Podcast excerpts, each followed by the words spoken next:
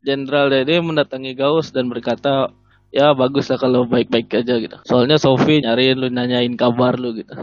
Ya terus bingung lah Gaus, Sofi saha. Apakah Sofi Plesel? oh ya berarti PSG bukan Paris Saint Germain tapi Prima Sofi Jerman ya. Bisa jadi. Bisa jadi. Ini quote dari saya. Jangan ngaku anak aljabar kalau kalian gak tahu Noetherian Ring.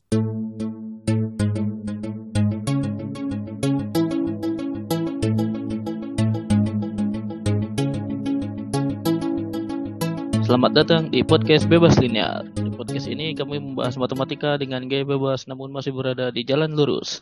Yay. Masih bersama saya Rizky dan partner saya Lawrence. Gimana kabarnya nih? Dua sampai tiga Sabtu terakhir kurang tidur mulu. Apa? Ikut seminar lagi? Kagak. Kayak minggu, uh, tiap malam minggu atau minggu subuh. Kayak udah Hmm. dua sampai tiga minggu terakhir. Ada yang ngumpul-ngumpul depan rumah gua berisik banget dah. Ada yang Oh. jam setengah dua subuh, jam setengah tiga subuh. Ngobrol-ngobrol, nyanyi-nyanyi. Eh, Main kartu gak? mana gua tahu ya. Ajak Yang main kartu kedengerannya aja lah. ngobrol- ngobrol-ngobrol main nyanyi-nyanyi. Gak mau. Kan kan- kangen ngebanceng kan lu. Main Kan capsa. udah online. Oh, ada ada. Pakai Kan sekarang kita membuat teknologi bermain kartu secara online. Oke, ini playingcards.io. Makanya tolonglah orang-orang kalau lu mau ribut-ribut di rumah sendiri lah, jangan depan rumah orang, ganggu banget. Gak ada yang ronda lagi, anehnya. Biasanya ada yang ronda, tapi belakangan gak ada yang ronda. Eh, Aduh, kacau. Bukan bukan ronda itu yang eh, rame-rame depan. Bukan, bukan. Kalau ronda ngobrol gitu, gimana ya? Kayak gua protes aja deh. Kan bukannya kayak gitu ronda kayak ronda kan istilahnya kayak jagain gerbang depan kampung Ya. gitu kan. Kayak gitu-gitu kan.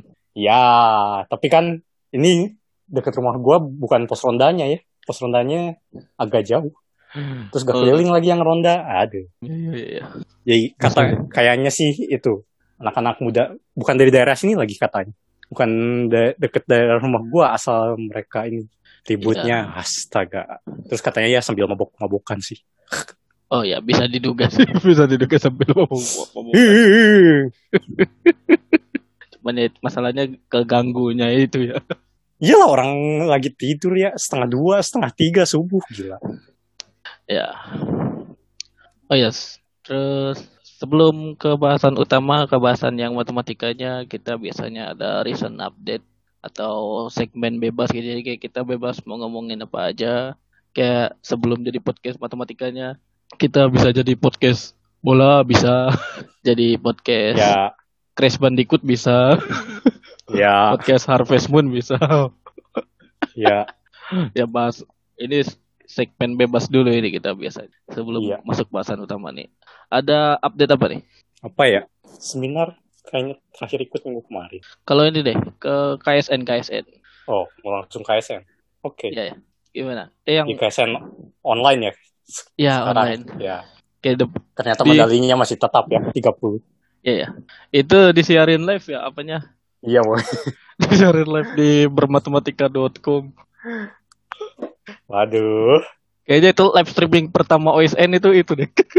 Iya, Dan bener di zoom gitu kan zoom terus masing-masing gitu ya kelihatan iya benar di Zoom. ada kamera gitu kan yang ngelihat ini ngapain gitu. Iya.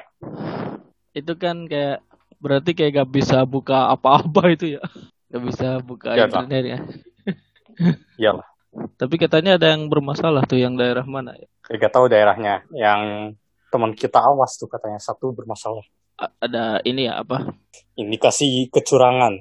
tapi katanya cuma ngumpulin sebelum waktunya aja sih Oh enggak, dia ngepost di tempat lain. Dia bagus ngepost soal, ngepost soal belum diperbolehkan ya sama panitia. oh ya ya kan ya. yang diperbolehkan tuh selesai hari kedua kan baru boleh. Jadi walaupun udah beres hari pertama, nah, soal hari pertama tuh masih belum boleh.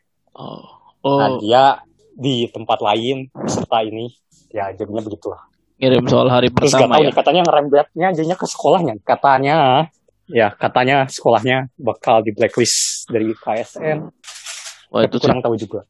PR sih itu kayak kalau kenapa Iya. sekolahnya ya gue bingung kenapa sekolahnya maksudnya kayak gue tuh kayak gak setuju sama Iya. sistem kayak gitu kayak S- SBMPTN tuh kayak yang SBMPTN kalau nolak sekolahnya di blacklist gitu SNMPTN ya kalau nggak salah Ya ya. kayak gitu kayak Ya kenapa sekolahnya nih?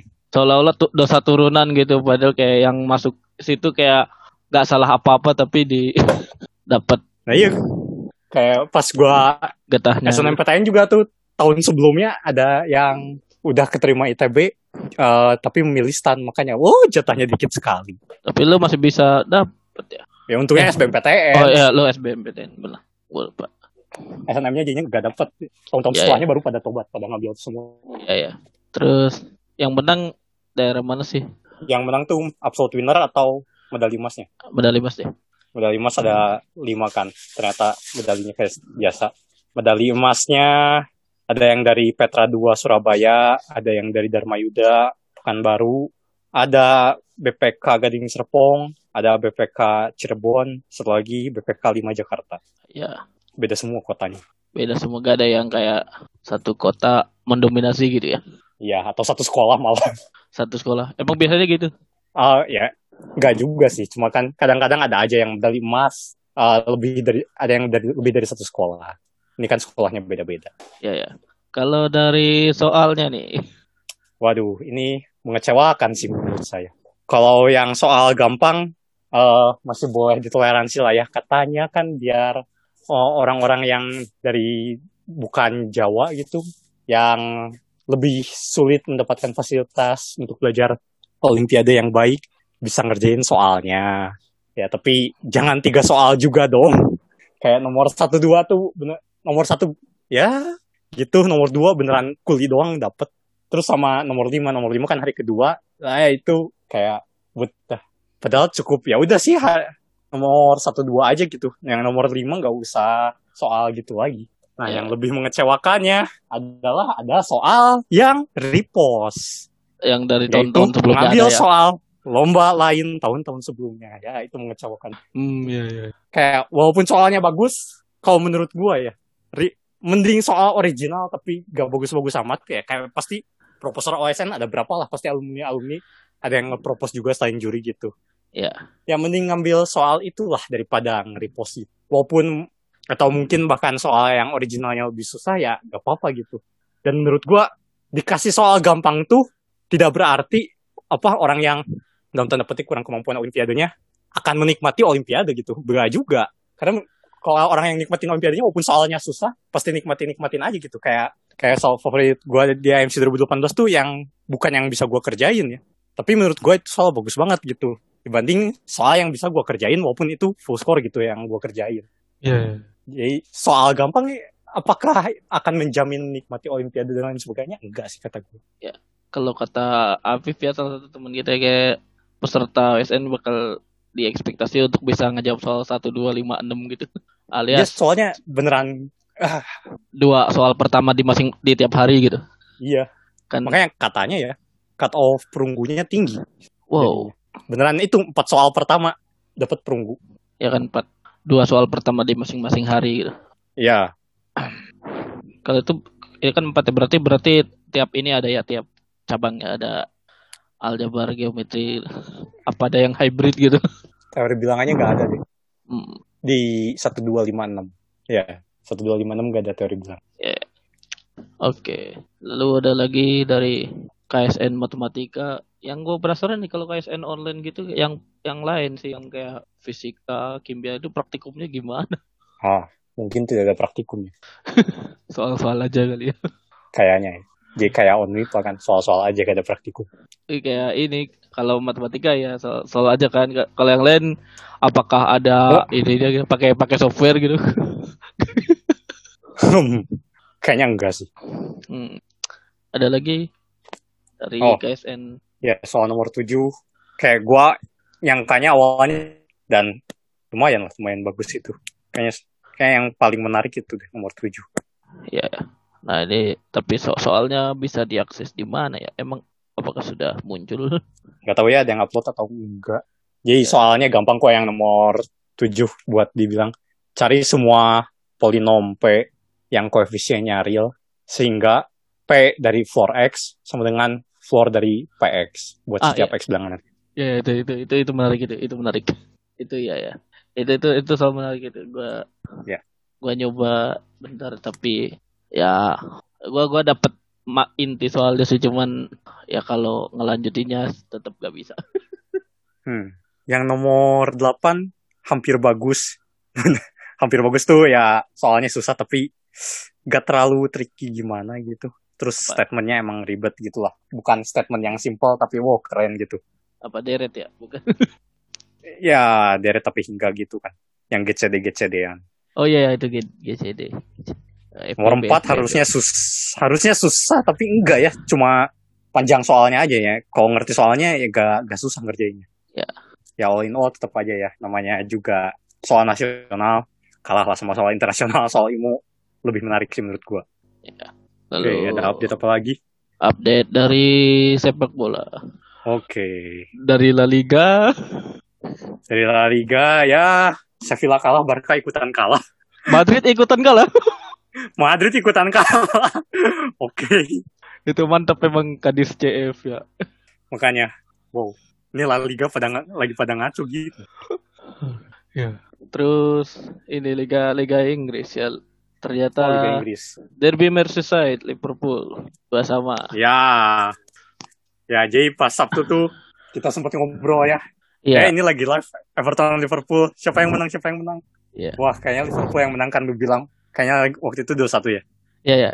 Ya, ternyata wah, berhasil diseimbangkan. Gitu dong.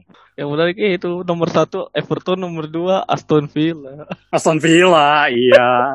Kita menunggu Aston Villa nih. Kalau menang lagi Aston Villa satu nih. Iya. Aston Villa tuh belum main gara-gara oh iya gara-gara lawan di match day pertama tuh MU gitu. Terus eh, MU dapat bye gitu. MU sama Man City dapat bye di minggu Iya, iya. pertama. Jadi itu yang menarik dinantikan. Lawannya Leeds lagi. Waduh, kayaknya menang nih. Nggak Leeds, Leeds tapi lagi lumayan juga Ya, lumayan tapi secara statistik kayaknya Aston Villa kayaknya. kayaknya sih. Cuman ya Leeds juga gue juga lagi mantau Ya, ya. Leeds nih. Oke, Leeds bagus gitu. Mainnya cepet-cepet. Pelatihnya Oh, kan ya, ya. leg- legendaris. Ya, ya. Yang gua nonton Chelsea. Lu nonton nggak? Chelsea. Nggak, nggak, nggak. Gue nggak nonton. Itu abis itunya kan, abis abis kita Ya, abis main kartu, Liverpool. abis kita main kartu bareng itu kan pas Ah. pas kita main kartu online. itu pas Ya, Liverpool benar-benar. tuh. Abis Liverpool baru Chelsea. Ya, benar. Wah, Chelsea gol pertamanya bagus. Ya. Coba lihat highlights highlights. Werner. Ya. pertamanya keren itu. Nge- Werner kan. ya, ngolongin backnya ya, ya. Ya, ya. tahu tahu. Keren, Tahu tahu yang itu. Tapi itu ternyata ada blunder backnya. Waduh, makanya kacau juga Bang saya bingung. Chelsea ini. Chelsea itu dari Ya. dari itu apa? Sebelumnya juga tiga tiga sama apa West Brom. Iya, padahal udah 1-0, 1-1. Terus 3-2 nih. Terus udah akhir-akhir kan. Aduh, gua matiin aja deh. Kayaknya Chelsea menang. Eh, besok lihat 3 Tiga sama. sama. Waduh. Kok bisa sih? Mantap. Tapi gue kok ngeliat kayak Liga Inggris kayak gak, per, gak ada hasil seri yang 0-0 gitu ya. Kayaknya banyak gol terus deh. Hmm, nggak tahu tuh. Apakah pertahanan tim-timnya pada kacrut apa gi- apa Nggak tahu. gimana? Chelsea Southampton sih iya kacau pertahanannya. Gua gak lihat yang lain. Terus dari Italia yang seru ini AC Milan ini. Ah, AC Milan lagi ganas ini. Terus Juve kan ya udah. ya, ya gara-gara itulah. Tahu lah itu kena Ronaldo-nya. Semoga cepat sembuh. Ya, semoga cepat sembuh. Tapi ya men- menarik ini apakah bisa bisa terus-terusan di atas gitu. Iya, iya. Soalnya biasa biasanya Baru- kan ba- baru baru baru setengah musim yang di atas siapa gitu. Oh, Ya, ujung-ujungnya kan- lagi. awal-awal tuh emang masih ya gitulah awal-awal. Terus tiba-tiba setengah musim lah udah beda sama awal-awal. ya, Tapi mengejutkan ya. Sassuolo yang, yang kedua. Sassuolo ya. Eh Sassuolo kemarin menang ya. Iya makanya. Lah, ini liga-liganya bagaimana ya? Yang top Ya. klasemennya menarik-menarik. Ya, mantap. Liga Champion kayaknya gak usah ba- dibahas soalnya kita rekaman Selasa baru main malamnya gitu. Jadi gak agak gimana gitu. Ya, Ada ada big match tuh M- MU PSG gitu. Hmm, hmm, hmm. Terus Sabtu eh Sabtu atau Minggunya MU Chelsea. Waduh. Wah iya itu. Itu benar kalau kalau Cavani dimainin berarti kan lawan mantan klubnya gitu. Iya. ya, ya kayaknya bolanya cukup apa lagi? Tahu. Ya kayaknya udah update-nya dicukupkan dulu lah ya. Iya. Kita masuk ke bahasan utama. Di bahasan utama ini kita mau bahas apa nih, Lau? Ya, kita bahas lanjutan matematika di bawah radar. Tapi episode kali ini cukup spesial Ya, karena pakai telur ceplok. bukan. Oh, bukan. Jadi kayak yang kita bahas matematikawan, matematikawan, baik yang di bawah radar maupun yang tidak, kayak cowok terus gitu ya. ya, Memangnya mat- matematikawan gak ada yang ceweknya gitu, yang terkenal, yang luar biasa. Ah. Jadi Ah. di episode ini kita bahas dua matematikawan perempuan yang yang apa? ya jadi yang satu yang abad 18, yang satu lagi yang abad 19 sam- atau abad 20 dan yang abad 19 sampai abad 20 nih kepake terus gitu di aljabar teorinya dia selalu muncul. Jadi kita bakal bahas mulai dari yang abad 18 dulu. Ada namanya Mary Sophie Germain. Jadi buat yang suka ikut lomba SMA harusnya pernah nemu ya identitas Sophie Germain ini. Sophie Germain ya. Ini sebenarnya nggak di bawah maksudnya kayak kalau di matematika tuh lumayan terkenal. Ya buat yang ikut lomba ya. Tapi nggak tahu buat, nih yang buat, luar ikut lomba. ya buat yang di matematika ini lumayan terkenal. Dan kayaknya kalau Ya. ditanya matematikawan yang perempuan gitu ya. Ah. Kayaknya top of mind gue itu Sophie Germain sih. Maksudnya kalau kayak di Family 100 gitu. di kuis Ya ya ya. matematikawan perempuan. itu langsung tet Sophie Germain udah. gitu. Matematikawan perempuan apakah sebaiknya kita sebut matematikawati saja apa tapi tapi yang, yang membingungkan ini sebenarnya kan kalau karyawan kan cowok gitu karyawati cewek gitu Ah. nah terus tapi kenapa pol polwan itu cewek Oke. jadi inget yang apa lagu lagunya pilih baik gitu yang aku ingin jadi polwan tapi apa daya aku hanya lelaki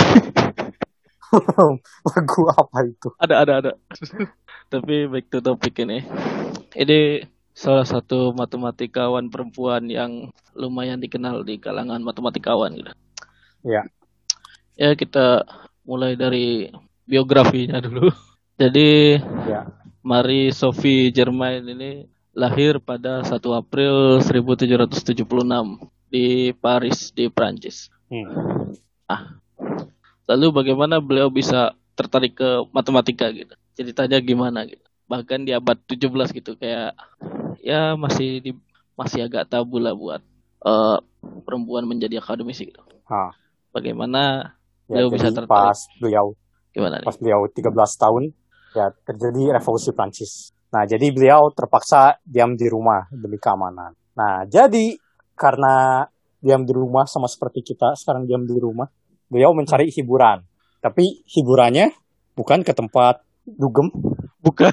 tapi hiburannya ke perpustakaan bapaknya. Wow, luar biasa sekali. Dan menemukan buku sejarah matematika yang memuat cerita kematian Archimedes. Tentang kematian Archimedes ini kenapa nih? Gua agak lupa. Jadi Archimedes ini ya, di dia uh, keluarga negaranya Sirakusa pada saat itu. Terus ada konsep matematikanya dibikin jadi alat. Nah, si alatnya ini dipakai buat perang, padahal Archimedes gak mau. Oh, Jadi Archimedes terus ini ya kayak mengkhianati negaranya dalam tanda petik. Terus uh, pas ditemuin sama prajurit, dia lagi gambar lingkaran. Terus dia kayak ngejelasin tentang si pi, Anda tahu lah pi, pi 3,1415 bla bla bla bla bla. ya, ya, P rasio lingkaran. Ya, nah si prajuritnya kabur dengar dan ya gitulah sampai ada berantem berantemnya. Ya bukan cuma karena alasan pi ini, karena alasan alatnya itu dan akhirnya dibunuh prajurit. Oh, ini tuh yang ini bukan sih yang kayak waktu mau dieksekusi gitu, kayak mau ditembak apa? Eh, dia si Archimedesnya bilang ini biarkan saya menyelesaikan formula saya dulu gitu. Itu itu yang itu bukan? Iya ya, Oh Iya. berarti. saya, saya mau ngotret-ngotret, ngotret-ngotret dulu bentar lah ini. Tanggung gitu. iya. Maksudnya Archimedes salah itu. Harusnya kalau kalian bisa uh, bilang digit pi sampai berapa desimal baru kalian boleh, bunuh saya. Nah, bingung kan, hitung dulu. Nah, dia bisa kabur. Enggak. Kayaknya tuh malah langsung ditembak aja itu. udah udah kedung kesel. Oh, zaman itu belum ada pistol, bisa kabur. Ya, atau di apalah, di eksekusi lah. udah kadung kesel. Tapi ya itu melihat studi Archimedes di bidang geometri, beliau mulai tertarik dengan matematika dan mulai mempelajarinya. Nih, beliau bahkan mempelajari sendiri bahasa Latin dan Yunani gitu, supaya bisa membaca karya-karya klasik seperti karyanya Isaac Newton atau Euler. Hmm. Nah, meskipun begitu, keluarga beliau ini kurang mendukung terhadap ke kegemaran beliau dalam bermatematika gitu. Kayak kalau malam-malam beliau kadang suka gak dikasih baju hangat atau selimut gitu. Dan gak dikasih perapian gitu biar gak terlalu banyak belajar gitu. Ya ya. Sebenarnya di jangan-jangan bukan biar gak terlalu banyak belajar nih biar gak gak begadang kali. Iya bilang aja lah biar gak begadang. Mungkin ya biar gak begadang. Udah malam tidur gitu. Iya. Tapi meskipun begitu ibu beliau tuh kadang diam-diam mendukung gitu. Hmm, hmm. nah ketika beliau 18 tahun uh, ekole politeknik dibuka ya tapi karena pada zaman segitu dibukanya buat cowok-cowok doang nah walaupun begitu ada metode kuliah yang membuat catatan kuliah bisa diperoleh kalau diminta, dan metode tersebut juga mewajibkan peserta kuliah mengirim semacam resume gitu ya. Ya. Nah, jadi uh, Sophie Germain ini ngirim resume sama hasil kerjaannya ke Joseph Louis Lagrange dengan menggunakan nama Antoine Auguste Leblanc. Nyamar-nyamar. Ya jadi dan kayak pseudonym gitu. ya. Dan sebenarnya orangnya ada gitu Antoine Auguste Leblanc ini ya. nah tapi dia udah cabut dari dari Paris sih udah lama ya jadi kayak kayak orangnya ada cuman udah gak di situ gitu kayak ex mahasiswa situ lah iya tapi karena masih kayak beliau daftarnya atas nama itu gitu kuliahnya atas nama itu ngirim resume ngirim soal soal ngirim jawaban soal pakai nama itu gitu. Jadi kayak universitasnya tuh masih ngira si Leblanc ini masih ngambil gitu. Masih jadi iya. mahasiswa itu. Terus menarik ya. Dari zaman dulu sampai sekarang catatan kuliah tuh di universitas bagus selalu ada. Iya. Kayak ini kan bisa minta catatan kuliah kan kalau mau. Nah iya. kalau yang zaman sekarang ya dosen-dosen di universitas tertentu bikin catatan kuliah. Iya. Dan malah ada beberapa kampus yang mahasiswanya disuruh nyatat kuliah juga ntar diperiksa sama dosennya kayak yeah. nanti bisa bisa jadi catatan kuliah si mahasiswanya itu yang jadi official notes-nya gitu. Hmm, ya ya ya.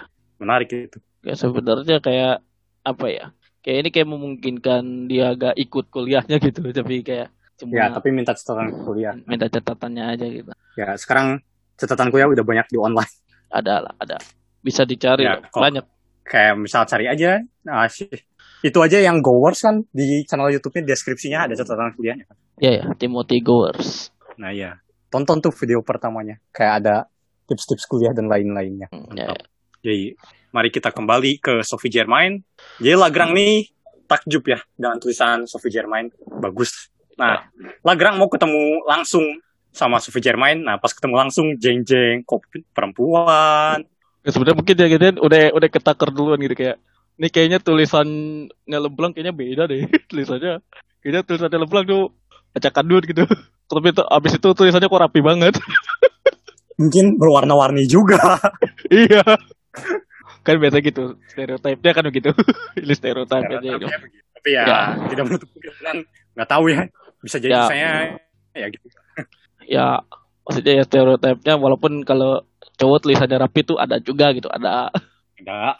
Yang cewek tulisannya kurang rapi ada. Ada. Ya cuma mayoritasnya begitulah kali. Ya, ini stereotip berdasarkan pengamatan aja ini. Jangan iya. jangan dibully gitu lah sama SJW SJW gitu jangan. Ya tapi ya tuh tadi karena tulisannya tuh dalam hal mungkin bukan cuma tulisan tapi kayak metode berpikirnya juga alurnya bagus gitu. Ya makanya tadi Lagrang ingin ketemu langsung dan ya akhirnya terreveal bahwa ternyata yang selama ini jadi leblang itu adalah perempuan. Ya, nah tapi Lagrang nih gak masalah gitu mau cewek juga. dia tetap mau jadi mentornya Sophie Germain. Mantap. Nah, lalu di studi beliau ini apa aja nih? Ya, dia kan awalnya bahas geometrinya Archimedes, terus belakangan setelah itu tertarik dengan teori bilangan dan beliau berkomunikasi dengan uh, Gauss, Carl Friedrich Gauss. Namun lagi-lagi leblang lagi namanya. Iya. ya. Jadi beliau ngomong-ngomong sama Gauss tentang ini Fermat-Last Theorem. Ya, pakai surat yang berkorespondensi. Ya. Makanya itu karena pakai surat jadi bisa pakai nama samaran. Iyalah, kan waktu itu belum ada video call. Iya. Nah, pada suatu ketika itu terjadi perang Napoleon. Nah, si Sophie Germain ini khawatir dengan nasib Gauss karena kan beliau pernah baca cerita Archimedes kan. Ya. Nah, beliau takut kayak itu kejadian juga ke Gauss gitu. Nanti kalau Archimedes kan gambar lingkaran, tergaus. Ya ini kamu hitung dari ini. Kamu cari divergensi Gauss dari permukaan ini. Iya. Jadi ini kamu cari unit nih, Gaussian integer. apa plus minus satu plus minus iya Iya. itu jok kapan itu jok episode 31 masih ada ada bagus Hitung. jadi bel- karena beliau khawatir ini beliau ngirim surat ke temannya yang seorang jenderal untuk memastikan kondisi Gauss baik-baik saja gitu nah Hmm. jenderal ini mendatangi Gauss dan berkata ya bagus lah kalau baik-baik aja gitu soalnya Sophie nyariin lu nanyain kabar lu gitu Ya, terus bingung lah Gauss. Sophie Saha. Sophie Saha apa ini Sophie Martin bukan apakah Sophie Flesel Apakah Sofia? so Sofia Softar Sofia tuh Sofia Bulgaria maksudnya Iya. bagus apa Sofia Airport Sofia Airport. Makanya Sophie Saha. ya kayak dia lupa kayak si Sophie Germain dia lupa ngasih tahu eh yang nanyain yang nanyain dia tuh kasih tahu aja dari Leblanc gitu Pak Iya. Nah, lalu pada korespondensi berikutnya nih, karena dia tahu dia baik-baik aja, dia ngirim surat lagi dan ngaku dia sebagai Sophie Germain. Iya. Dan Gauss pun sama kayak Lagrang tadi, nggak marah gitu. Hmm. Bahkan memuji beliau dengan sebutan ini memiliki niat murni, talenta luar biasa, dan jenius. Hmm. Tapi beberapa waktu kemudian korespondensi dengan Gauss ini merenggang seiring dengan ditunjuknya Gauss menjadi profesor astronomi di Universitas Göttingen. Hmm. Beliau pun beralih dari meneliti tadi tentang Fermat Last Theorem jadi tentang getaran pada permukaan elastis. Hmm. Nah, dengan beliau meneliti ini dengan bimbingan Le Legendre ya, Ya, Alessandro Lesandre, ya, Le Legendre. Legendre. Nah, ini beliau ini ngincer hadiah Paris Academy atau Akademi Paris. Hmm. Nah, pada akhirnya penelitian beliau tentang getaran pada permukaan elastis itu mengantarkan beliau menjadi perempuan pertama yang memenangkan hadiah Akademi Paris pada 1816. Hmm. Ya, habis itu balik lagi ya ke teorema terakhir Fermat kerjaannya.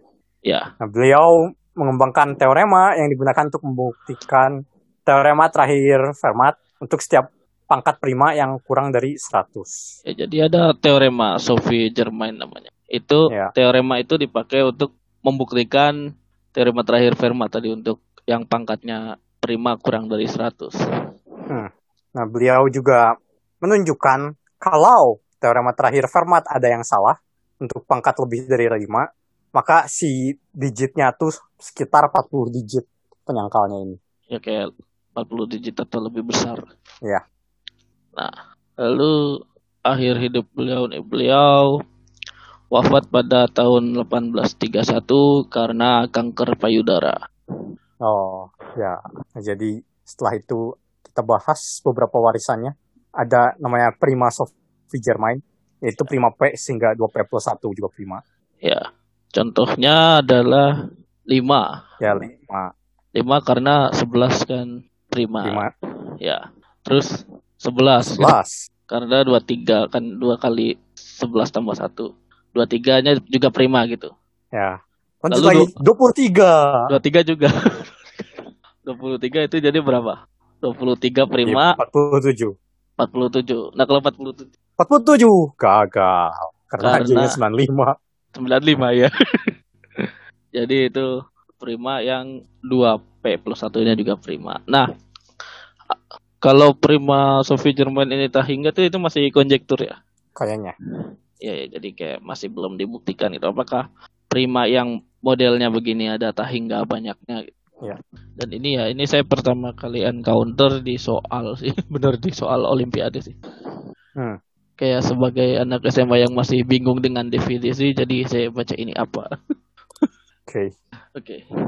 Lanjut ada kurvatur Germain atau rataan dari kurvatur sih tepatnya. Hmm. Jadi kurvatur Germain atau kurvatur rataan ini adalah rataan antara nilai maksimal dan minimal dari kurvatur suatu kurva. Nah, ini kurvatur ini apa? Kayak kelengkungan gitu lah. Ya, jadi kayak gini sih. Intinya kayak kalau misalnya garis lurus itu kurvaturnya nol ya. Ya kan? Ya, ya. Jadi gini, eh, kalau misalnya bayangkan ada kurva gitu, kurva di R2 atau di R3 lah. Hmm. Nah, itu kan nanti ad- punya kelengkungan tersendiri ya. Nah, kelengkungannya itu kan nanti misalnya di suatu titik ada nanti apakah kita bisa bikin suatu bola gitu yang bersinggungan sama kurva tersebut di titik itu gitu. Ya. Nah, kalau bolanya makin besar, kurvaturnya makin kecil. Saya kurvatur itu satu per radiusnya, satu per radius bola itu. Ya Hmm. kan ya? Hmm. Jadi kayak kalau misalnya lurus tadi kan kalau misalnya garis lurus aja itu kurvaturnya nol. Karena be- besarnya bola yang bisa dibikin gitu atau lingkaran yang bisa dibikin itu tak hingga kan. Ya. Yang menyinggung lurus itu kan. Ya. Terus kalau kurvatur misalnya lingkaran gitu, lingkaran. Ya kurvaturnya satu gitu. Karena Ya, kalau jari-jarinya satu. kalau jarak satu kurvaturnya satu. Karena ya lingkaran yang bisa menyinggung lingkaran itu ya lingkaran itu sendiri bingung kan. Ya. ya, ya maksudnya kalau di titik di titik di di lingkaran itu kan ada lingkaran tuh yang sisinya aja kan. Terus kita nyoba menyinggungkan sebuah lingkaran yang bisa disinggung di titik tersebut ya itu akan sama dengan lingkaran itu gitu. Hmm. Dan kalau ya tadi kalau kurvatur Jermain ini ya nilai rata-rata antara nilai maksimal dan minimal gitu. Jadi nilai maksimal tambah nilai minimal dibagi dua. Hmm. Nah, selanjutnya ada apa lagi? Ya, yang tadi disebut salah satunya identitas Sophie Germain. Ya. Jadi ini faktorisasi yaitu X pangkat 4 tambah 4Y pangkat 4 sama dengan X kuadrat plus 2XY plus 2Y kuadrat dikali X kuadrat kurang 2XY tambah 2Y kuadrat. Ya, ya, ini di Olimpiade sering juga ini yang kayak gini-gini. Ya sering. Kalau di bukunya Edi Hermanto tuh di halaman pertama banget. Hmm. Cuman gue kadang suka lupa ini. Ah, lalu tadi karena beliau jadi apa perempuan pertama yang menang dari menang apa dapat hadiah Akademi Paris. Nah, ini nama beliau juga dinobatkan sebagai salah satu nama had, nama penghargaan gitu. Sophie Germain Prize oleh Akademi Paris itu. Ya. Oke. Ada lagi? Kayaknya cukup lah buat Sophie Germain. Oh ya, berarti PSG bukan Paris Saint Germain tapi Prima Sophie Germain ya. Bisa jadi. Bisa jadi. Oh tadi gak kesebut. ya sudah lah. Oke. Nah, Jadi mari kita lanjut. ke yang kedua. Ya. Ini yang kedua Yang siapa? kedua ada Emmy Noether. Ya. Nah, Emmy Noether nih lahir pada 23 Maret 1882 di Erlangen, Bavaria, Jerman. Di Bayern. Iya. Nah, beliau ini adalah anak pertama dari empat bersaudara dan ayahnya adalah seorang matematikawan. Hmm. Meskipun begitu, kayak tadi juga tidak banyak yang bisa diceritakan dari masa kecil hingga remaja gitu. Namun Ya. pada usia menjelang dewasa nih beliau berencana untuk memperoleh lisensi untuk mengajar bahasa Perancis dan Inggris gitu. Jadi kayak di sana ada kayak pengajaran yang khusus wanita gitu. Beliau Hmm. nyoba dapat lisensi buat ngajar, namun setelah lulus dengan predikat sangat baik itu dari ujian lisensi itu, justru beliau malah memilih untuk menempuh studi matematika di Universitas Erlanger tadi. Di Hmm. Nah, universitas ini juga tempat di mana ayahnya mengajar. Hmm. Nah, pada saat itu beliau adalah satu dari hanya dua mahasiswi dari 986 total mahasiswa. Wadaw. Jadi Ya, gersang sekali. ada tapi ingat ini masih abad 19. Iya. Dan masih tabu juga gitu buat eh, perempuan menjadi akademisi gitu. Hmm. Dan ya beliau juga hanya diperbolehkan buat ikut sit in aja gitu di matkul yang beliau ingin ikuti dan itu pun harus izin sama yang ngajarnya. Hmm. Namun meski begitu beliau berhasil menempuh ujian kelulusan pada 1903. Hmm. hmm. Selanjutnya beliau belajar di Universitas Göttingen Ya. dan setelah beliau masuk larangan perempuan berpartisipasi di universitas tersebut dicabut. Hmm. Nah, setelahnya apa? Ya, habis itu beliau balik ke Erlanger dan menyelesaikan disertasi tentang sistem invarian komplit bagi bentuk bikuadratik ternier. Nah, ya, Oke.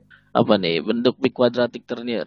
Ya, bikuadratik ternier tuh polinom yang jumlahan pangkatnya 4 dan terdiri dari tiga variabel. Jadi, eh, polinomnya tiga variabel dan semua pangkatnya homogen. Homogennya tuh kalau dijumlahin 4 per sukunya. Ya kayak Ya. contohnya x, y, z kuadrat tambah 2 x, z pangkat 3. Itu kan yang x, y, z kuadrat kan x-nya pangkat 1, y-nya pangkat 1, z-nya pangkat 2, kalau dijumlahin 4. Yang 2 x, z pangkat 3, x-nya pangkatnya 1, z-nya pangkatnya 3, kalau dijumlahin 4 juga. Ya. Ya kayak gitu. Ini lebih ke ini apa? Per- diferensial gitu kan?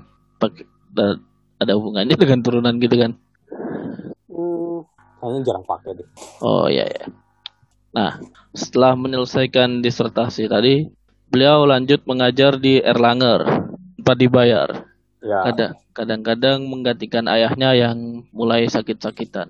Hmm. Ya. Ya, jadi bapaknya sudah cukup tua, ya anaknya yang gantikan.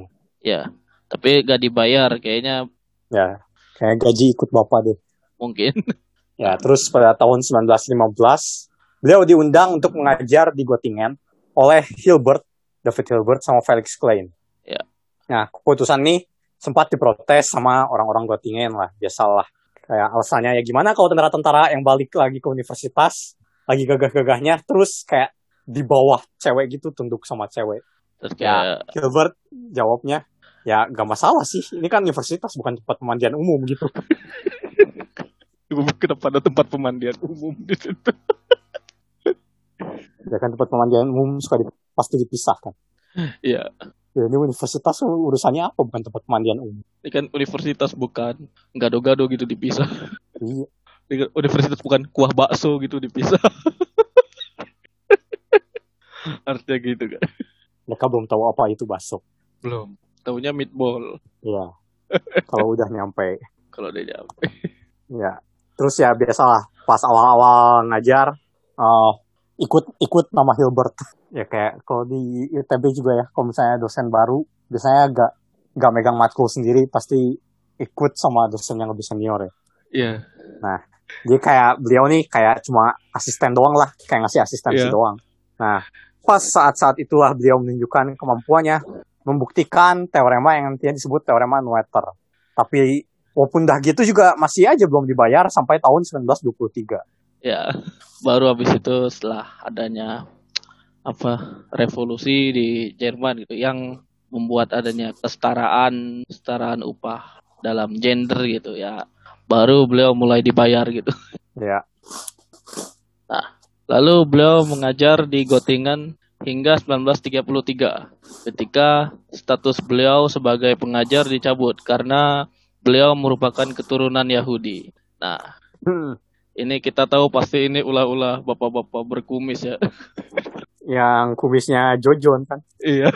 Kayak ya beberapa pengajar di saya juga cabut, dicabut hak mengajarnya, lalu beliau nyari suaka ke Amerika Serikat. Ya, emang Amerika tempat pelarian orang-orang pada zaman itu. Ya, seperti dulu siapa sih Hillel Furstenberg. Ya. Beliau mencari suaka ke Amerika Serikat dan diterima mengajar di Bryn Mawr College. Ya. Nah, beliau juga sempat nih ngajar di Princeton juga. Princeton again. Princeton mantap. Nah, lalu akhir hidupnya uh, beliau meninggal pada April 1935 karena tumor rahim. Hmm. Nah, tadi sempat disinggung tadi teorema Noether ini, ini salah satu kontribusi yang kita akan hmm. bahas hmm. kontribusi-kontribusinya apa aja nih? Ya, yang pertama teorema Noether ini ya lebih dipakai di bidang fisika ya. Ya. Nah, jadi pernyataannya apabila ada simetri dalam suatu sistem, maka berlaku hukum konservasi atau kekekalan dalam sistem tersebut. Ya, kayak simetri translasional mengakibatkan kekekalan momentum. Contoh, kalau ada jalan yang lurus dan rata, terus uh, ada tabrakan di samping rumah makan dan rumah sakit, akan melibatkan momentum yang sama besar. Ya jadi kayak misalnya ada dua mobil nih mau tabrakannya di samping rumah makan atau di samping rumah sakit gitu, itu efeknya akan sama gitu. Iya. Walaupun beda sama, -sama tempat. rusak mobilnya. Iya. Walaupun lebih lebih mending kalau di rumah dekat rumah sakit sih jadi gampang dievakuasi ya. evakuasinya sih. Siapa enggak sih siapa tahu abis tabrak cium kelempar langsung diranjang. Cuman ya maksudnya kayak kalau kalau tadi kan jalan karena jalannya lurus gitu jadi kayak gravitasinya tuh akan sama aja gitu sepanjang jalan itu jadi kayak momentum mau di titik mana pun itu akan sama jadi itu yang dimaksud translasional. Selanjutnya contohnya ada kayak simetri waktu mengakibatkan kekekalan energi. Contohnya apel yang jatuh dari pohon mau jam 6 pagi atau jam 6 sore akan memiliki energi yang sama. Hmm. Maksudnya kalau dari ketinggian sama mau waktunya kapan pun gitu. Dia akan punya energi kinetik dan energi potensial yang sama. Cuman mungkin kalau waktunya berbeda efeknya akan berbeda. Yeah. Efeknya contohnya kalau jatuhnya ke atas ah. Isaac Newton sama jatuh ke Chris Bandicoot. Oke. Okay. Jauh banget. Tapi itu tadi maksudnya dia mau terjadi sekarang atau seberapa berapa menit setelahnya dia akan mempunyai energi total yang sama gitu. Tapi energi buat orang yang ngambilnya beda. Ya. Betul. Makan apel pagi sama makan apel malam beda. Iya. Apel apel pagi kan panas biasanya. Iya. Pakai topi lagi ya. Iya. nah, terus ada juga simetri rotasional gitu yang mengakibatkan kekekalan momentum sudut. Jadi, contohnya adalah bumi yang mengelilingi matahari gitu. Mempertahankan momentum sudut. Nah, hmm. jadi sebenarnya intinya tuh kayak kalau misalnya kita punya suatu simetri gitu di suatu sistem itu maka pasti ada yang dikonservasi gitu, entah apanya gitu. hmm. ya, ini lebih ke, ke fisika sih emang. Ya. Dan ya itu salah satu yang lumayan remarkable juga di fisika gitu karena kayak kan sempat ada apa relativitas Einstein itu itu kayak ya. sempat ya. membuat geger jadi kan gitu kayak apakah uh, ad, apakah hukum kekekalan energi dilanggar gitu dengan general relativity itu oh, tapi ternyata itu masih bisa di kita lihat bukan kekekalan energi tapi apa apanya gitu yang kekal gitu. Ya. ya. Nah, kok, tadi kan di fisika. Nah, ini yang ya. kalau di matematikanya nih yang Ya, ini quote dari saya. Jangan ngaku anak aljabar kalau kalian gak tahu Noetherian ring. Ya. Mana ada anak aljabar yang gak tahu Noetherian ring? Di mana-mana ini kepake. Jadi apa nih? Ya, jadi kita udah bahas ring ya di struktur aljabar ring gelanggang. Ya, di nah. episode 11. Ya. Nah, si ring ini kan punya yang namanya ideal. Ya. Nah, ringnya ini dikatakan Noetherian kalau dia uh, ada barisan ideal yang naik. Dia naiknya tuh kalau misalnya punya ideal I1, I2, I3 dan seterusnya. I1 adalah subhimpunan dari ideal I2. I2 adalah subhimpunan dari ideal I3 dan seterusnya. Nah, lama-lama si barisan ideal nih konstan gitu. Jadi gak naik-naik terus. Jadi pasti ada N sehingga uh, IN sama dengan IN plus 1 sama dengan IN plus 2 dan seterusnya. Ya. Yeah. Jadi intinya dia stop gitu. Yeah. Ya, Contohnya- kayak contohnya Ring Notarian ini apa nih? ya contohnya adalah bilangan bulat. Jadi bilangan bulat itu adalah ring notarian. Karena kalau misalnya kita bikin ideal yang dibentuk oleh kelipatan n gitu, jadi Iya. kayak contohnya kelipatan 100 gitu ya. Jadi ideal yang pertamanya adalah eh, himpunan yang kelipatan 100. Ya. Nah, ini adalah subhimpunan dari ideal yang isinya kelipatan 50. Dan ini adalah subhimpunan dari ideal yang isinya kelipatan 25. Ini juga subhimpunan dari ideal yang isinya kelipatan 5. Dan pada akhirnya ini adalah subhimpunan dari seluruh bilangan bulat. Jadi pasti semuanya berhenti di seluruh bilangan bulat. Ya, jadi kayak kalau kita ngambil ideal di bilangan bulat, kita ngambil barisan yang naik terus itu pasti akan stop gitu naiknya. Ya, akan stop di seluruh bilangan bulat. Ya, Ya ini nih di Noetherian ring sama satu lagi Artinian ring. Artinian kalau kebalik. I1 yang paling gede berarti I1 apa uh, memuat I2, memuat I3 dan seterusnya. Yaitu dipelajarinya kalau di univ luar ada aljabar komutatif. Ya, bahasanya tentang teori ring yang kayak gini lah, yang komutatif.